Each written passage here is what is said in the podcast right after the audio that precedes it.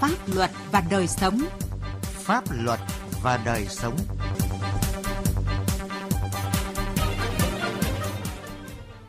Thưa quý vị, chương trình Pháp luật và đời sống hôm nay, chúng tôi chuyển đến quý vị và các bạn những nội dung chính sau đây. Phạm tội do xuống cấp đạo đức và văn hóa ứng xử, nỗi lo của xã hội. Vì sao thanh thiếu niên phạm tội ngày một gia tăng? Thế hệ trẻ ở Vân Hồ Sơn La với cuộc chiến phòng chống ma túy trong cộng đồng. Pháp luật đồng hành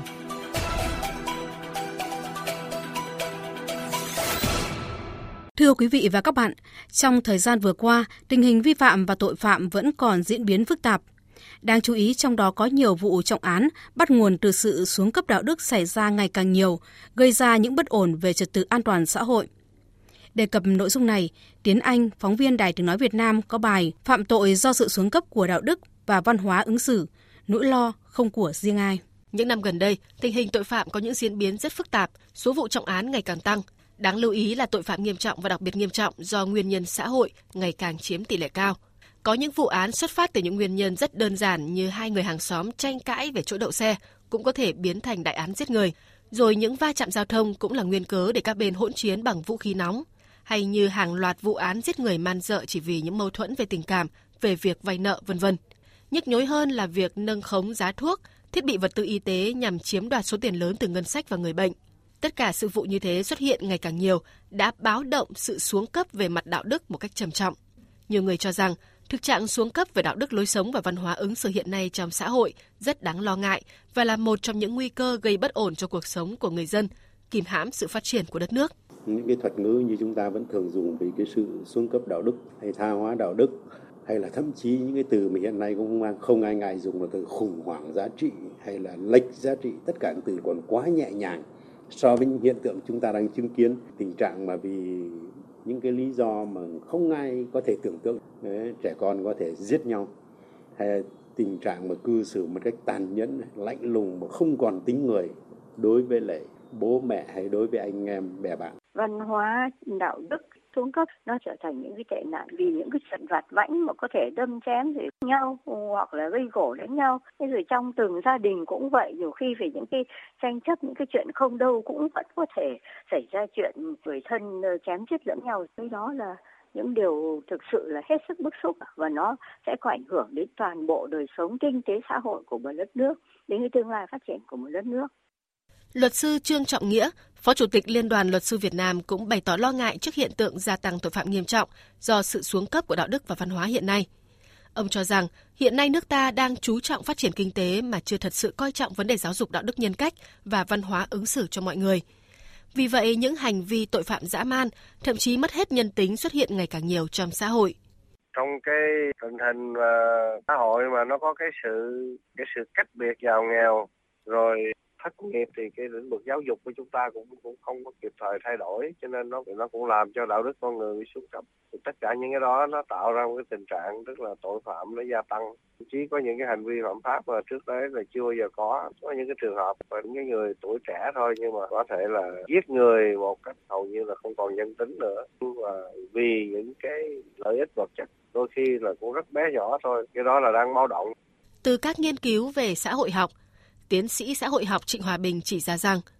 gần đây một số yếu tố đã tác động mạnh mẽ đến các xu hướng đạo đức truyền thống tốt đẹp mà người Việt luôn hướng tới. Hiện tượng xuống cấp về mặt đạo đức thường gắn với các hành vi, hành động lệch lạc nói chung và hiện tượng tội phạm nói riêng. À, gần đây, à, nhiều nhà hoạt động xã hội cũng như những cái số liệu thống kê đo đếm của các cái cơ quan chức năng hoàn toàn đã chỉ uh, những sự đảo lộn về cái giá trị những cái định hướng mà con người Việt Nam chúng ta giới trẻ Việt Nam chúng ta vẫn tôn thờ và hướng tới. Hơn bao giờ hết, chúng ta cần có những biện pháp nhằm đánh thức cái thiện và đẩy lùi cái xấu. Có như thế mới mong ngăn chặn sự xuống cấp về đạo đức trên bình diện toàn xã hội một cách hiệu quả.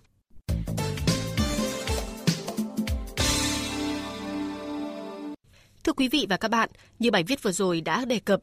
thời gian gần đây, tình trạng thanh thiếu niên vi phạm pháp luật diễn biến phức tạp, trở thành mối lo của xã hội. Theo số liệu thống kê chưa đầy đủ của các cơ quan chức năng thì bình quân mỗi năm, các cơ quan thi hành pháp luật bắt giữ truy tố hơn 115.000 người, trong đó có từ 16 đến 18.000 trẻ vị thành niên. Điều đáng quan tâm là so với những năm trước, Đối tượng phạm tội ngày càng trẻ hóa và hành vi phạm tội cũng như tính chất, mức độ phạm tội ngày càng nghiêm trọng hơn. Mời quý vị và các bạn cùng tìm hiểu vấn đề này qua bài viết của sĩ Lý với nhan đề Trẻ hóa tội phạm, thực trạng và nguyên nhân đã có nhiều thanh thiếu niên do có hành vi vi phạm pháp luật phải chịu sự trừng phạt nghiêm khắc của pháp luật chỉ vì những nguyên nhân rất đơn giản như do nhìn đều hoặc những xích mích nhỏ nhặt trong cuộc sống. Nhiều vụ hỗn chiến náo loạn đường phố với số đông thanh thiếu niên tham gia chỉ vì thể hiện cái tôi của giới trẻ, như vụ hỗn chiến giữa hai nhóm bạn xảy ra ở quận Hà Đông vào ngày 19 tháng 3 vừa qua. Theo thống kê của Bộ Công an, thì 20% số vụ hình sự xảy ra trên toàn quốc hiện nay là do tội phạm vị thành niên gây ra. Danh sách tội phạm trong thanh thiếu niên ngày càng dài với những tội phạm ngày càng nghiêm trọng, gây ra sự bức xúc, lo lắng trong nhân dân. Trong nhiều năm tôi thấy là tỷ lệ học sinh nó vào trường giáo dưỡng ngày một tăng. Số thanh thiếu niên hay gây nên cái chuyện ẩu đả, làm cho người dân người ta có ra đường bây giờ người ta còn sợ sợ thứ nhất là va chạm tai nạn cái thứ hai nếu như hở ra lời nói mà không đồng tình có thể là bị như thế này như thế nọ nó gây gây ra những nhiều cái nó bức xúc. Hiện tại bây giờ là một số thanh thiếu niên có nghĩa là muốn bắt ai là bắt muốn đánh ai là đánh. Vì sao tình trạng vi phạm tội phạm trong lứa tuổi trẻ em vẫn còn nhức nhối? Trả lời câu hỏi này nhiều chuyên gia về tội phạm tâm lý học cũng như giáo dục đưa ra rất nhiều nguyên nhân Tiến sĩ Đỗ Cảnh Thìn, chuyên gia nghiên cứu tội phạm học và điều tra tội phạm, chỉ ra nhiều nguyên nhân từ yếu tố tâm lý, đạo đức, rồi kinh tế, văn hóa và cả ảnh hưởng của truyền thông. Trong xã hội hiện nay có rất nhiều sức ép từ nền kinh tế thị trường, từ việc làm, lao động và từ những giá trị cuộc sống thay đổi đã khiến một bộ phận dân chúng, nhất là giới trẻ đã có sự thay đổi về mặt nhận thức, hành vi và đặc biệt đó là sự xuống cấp về đạo đức và lối sống. Chúng ta thấy là những cái xấu xa, bạc ác, tàn nhẫn trước đây ấy, thường bị xã hội người ta lên án rất mạnh mẽ và thường là bị xử lý trình trị một cách rất là, là nghiêm khắc. Nhưng ngày nay có thể có rất nhiều người nói chuyện, chuyện trở thành bình thường. Trong cái xã hội mở hiện nay với rất nhiều cái sức ép cái nền kinh tế thị trường sức ép từ việc làm từ lao động từ những cái giá trị cuộc sống thay đổi đặc biệt là cái giá trị của đồng tiền được lên ngôi và người ta chạy theo giá trị đó nó đã làm cho một bộ phận uh, dân chúng nhất là giới trẻ đã có cái sự thay đổi về mặt ờ, nhận thức và hành vi và đặc biệt đó là sự xuống cấp về đạo đức và lối sống. Việc trẻ em vi phạm pháp luật liên quan chặt chẽ đến nhiều vấn đề khác nhau và nó được xem như một hệ lụy. Hệ lụy của việc gia đình thiếu quan tâm chăm sóc con cái, nhà trường chưa thực sự làm tốt việc giáo dục đạo đức, giáo dục làm người. Một số tổ chức có liên quan đến giáo dục học sinh vẫn chưa theo kịp những diễn tiến phức tạp về tâm lý nhóm trong sự chuyển biến của xã hội. Tiến sĩ Nguyễn Tùng Lâm, Chủ tịch Hội Tâm lý Giáo dục Hà Nội phân tích,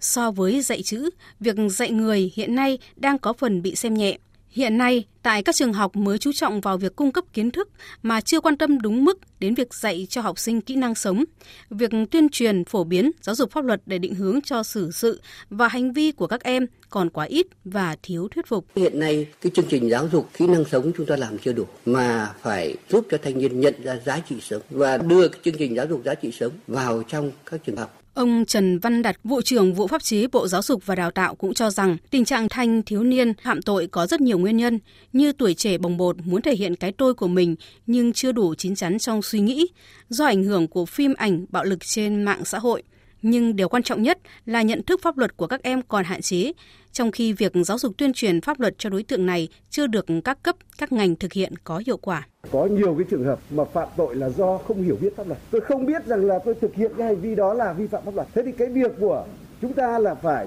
cho lớp trẻ biết rằng là những cái hành vi nào là những cái hành vi vi phạm pháp luật. Tội phạm ngày càng trẻ hóa hiện nay không còn là câu chuyện riêng của các cơ quan chức năng, mà đó là chuyện của mỗi gia đình, xã hội và chính bản thân những thanh thiếu niên, những người là chủ nhân tương lai của đất nước. Vì vậy, cần có sự quan tâm phối hợp chặt chẽ của gia đình, nhà trường và toàn xã hội trong việc giáo dục định hướng cho các em lý tưởng sống tốt đẹp, cung cấp những kỹ năng sống cần thiết để các em có đủ bản lĩnh, tự tin khi bước vào cuộc sống. Thưa quý vị và các bạn, những năm trước đây ở huyện Vân Hồ, tỉnh Sơn La có tới 20% đoàn viên thanh niên liên quan đến tệ nạn ma túy, thì nay con số này giảm chỉ còn khoảng 3%. Sự vào cuộc quyết liệt của các lực lượng chức năng trong đấu tranh phòng chống ma túy cùng sự tham gia tích cực của thế hệ trẻ Vân Hồ đã góp phần đẩy lùi ma túy trong thanh thiếu niên. Ghi nhận của Lê Hạnh, cơ quan thường trú Tây Bắc. Lóng Luông từng là xã trọng điểm phức tạp về tội phạm và tệ nạn ma túy của huyện Vân Hồ, tỉnh Sơn La. Trong đó, hai bản Lũng Xá, Tà Dê từng được coi là điểm nóng của điểm nóng, với hoạt động mua bán, vận chuyển ma túy cực kỳ phức tạp. Sinh ra và lớn lên trên vùng đất nóng, nhiều thế hệ thanh niên bản Lũng Xá đã chứng kiến không ít câu chuyện về ảnh hưởng của tệ nạn ma túy. Vụ việc hai thanh niên của bản bị bắt do tham gia vận chuyển trái phép chất ma túy những năm về trước đã trở thành một minh chứng trong chuyên đề tuyên truyền pháp luật của tri đoàn bản. Hai năm trở lại đây, tình trạng này đã không còn diễn ra, nhưng công tác phòng chống ma túy trong thanh niên Lũng Xá vẫn còn đó những khó khăn. Anh Giang Á Phá, bí thư tri đoàn bản Lũng Xá, xã Lóng Luông, huyện Vân Hồ cho biết. Khó khăn trong này thì về cái nhận thức của người dân là còn yếu kém. Cũng mong sao là những người hiểu biết, những đoàn viên thanh niên trong bản giúp đỡ mình ờ, tuyên truyền nhiều hơn nữa về các vấn đề về tệ nạn ma túy. Mình cũng mong muốn là cấp trên triển khai được các phòng chống ma túy và cũng cố gắng tạo điều kiện giúp đỡ về kinh tế nữa để cho bà con đang làm kinh tế phát triển kinh tế thì nó sẽ giải cái tệ nạn ma túy. Để phòng chống tệ nạn ma túy trong thanh thiếu niên, tri đoàn các bản làng ở Lóng Luông cũng thường xuyên tới từng hộ gia đình thanh niên để tuyên truyền tác hại của ma túy, vận động đoàn viên tích cực tham gia các hoạt động phong trào của tổ chức đoàn, môi trường sinh hoạt lành mạnh, giúp đỡ thanh niên phát triển kinh tế, tránh xa ma túy. Anh Giang A Xanh, bí thư tri đoàn bản Co Lóng, xã Lóng Luông, huyện Vân Hồ chia sẻ. Trước đây thì cũng có một số đoàn viên chưa nhận thức được rõ cái tác hại của ma túy nên là vận chuyển thuê hoặc là nghiện hút cũng ờ, đi cải tạo. Trong thời gian trở về đây thì mọi người cũng hiểu biết về cái tác hại của ma túy. Đoàn viên thanh niên của bản dần tránh xa khỏi các tệ nạn về ma túy. Bây giờ thì 30 trên 30 đồng chí đoàn viên của tri đoàn đều không vướng vào tệ nạn ma túy. Lóng Luông là xã có đoàn viên thanh niên dân tộc Mông chiếm phần lớn, đời sống kinh tế, xã hội còn nhiều khó khăn. Anh Sồng A Sánh, bí thư đoàn xã Lóng Luông cho biết, đơn vị đã chủ động tham mưu với cấp ủy, phối hợp với các ngành chức năng để tuyên truyền giáo dục cho thanh thiếu niên trong xã, đặc biệt quan tâm tới những thanh niên sau cai nghiện ma túy trở về. Một số trong độ tuổi thanh niên vi phạm sau khi các bạn ấy hoàn lương và chấp hành tốt pháp luật, tham gia các hoạt động phong trào như là tham gia xây dựng phát triển kinh tế xã hội còn về phía gia đình thì từ những cái tác hại từ những cái mất mát trong tệ nạn ma túy thì gia đình cũng đã hiểu rõ do vậy là hiện tại thì các gia đình thanh niên mắc phải các tệ nạn có cái phương pháp giáo dục để trở lại con đường hoàn lương không chỉ ở Lóng Luông, trên địa bàn huyện Vân Hồ còn có các xã trọng điểm như Trường Xuân, Vân Hồ có tỷ lệ vi phạm pháp luật về ma túy trong thanh niên khá cao. Nếu như trước đây, toàn huyện có khoảng 20% đoàn viên thanh niên và gia đình liên quan đến tệ nạn ma túy, thì những năm gần đây, tỷ lệ này đã giảm đáng kể. Tỷ lệ thanh thiếu niên sử dụng, tăng trữ, vận chuyển trái phép ma túy đã có chiều hướng giảm. Qua thống kê, hiện nay tỷ lệ thanh niên trên địa bàn liên quan đến tệ nạn ma túy chỉ còn khoảng 3%. Chị Giàng Thị Máy, bí thư huyện đoàn Vân Hồ, tỉnh Sơn La cho biết. Chúng tôi ờ, triển khai tuyên truyền vận động trong các cái buổi sinh hoạt tri đoàn, đồng thời phát động các mô hình thanh niên tự quản không có ma túy, các mô hình như là đoàn viên thanh niên nói không với ma túy, làng bản không có ma túy, cũng đã chỉ đạo sát sao đối với các cơ sở đoàn thanh niên phát huy mạnh mẽ công tác ờ, tố giác tội phạm phối hợp với công an huyện để phát hiện sớm kịp thời những cái đối tượng vi phạm pháp luật. Công tác đấu tranh, phòng chống tệ nạn ma túy ở Vân Hồ thời gian qua được các lực lượng chức năng và chính quyền địa phương triển khai quyết liệt và mạnh mẽ, đem lại nhiều kết quả. Trong đó, nhận thức của đồng bào các dân tộc đã nâng lên rõ rệt. Tuy vậy, công tác phòng chống ma túy trong thanh thiếu niên vẫn tồn tại những khó khăn như một bộ phận thanh niên đời sống kinh tế còn khó khăn, nhận thức còn hạn chế, dễ bị dụ dỗ, lôi kéo tham gia hoạt động phạm tội – sự quan tâm phối hợp giữa gia đình, nhà trường và xã hội ở một số địa phương còn chưa kịp thời. Công tác tuyên truyền về các loại ma túy cho thanh niên vùng sâu, vùng xa còn khó khăn. Để ngăn chặn, đẩy lùi tệ nạn ma túy trong thanh thiếu niên, cùng với sự vào cuộc của lực lượng chức năng và chính quyền địa phương, rất cần sự quan tâm hơn nữa của mỗi gia đình và sự chung tay của cả cộng đồng. Đến đây thì thời lượng dành cho chương trình Pháp luật và đời sống đã hết. Cảm ơn quý vị và các bạn đã chú ý theo dõi. Xin chào và hẹn gặp lại trong các chương trình sau.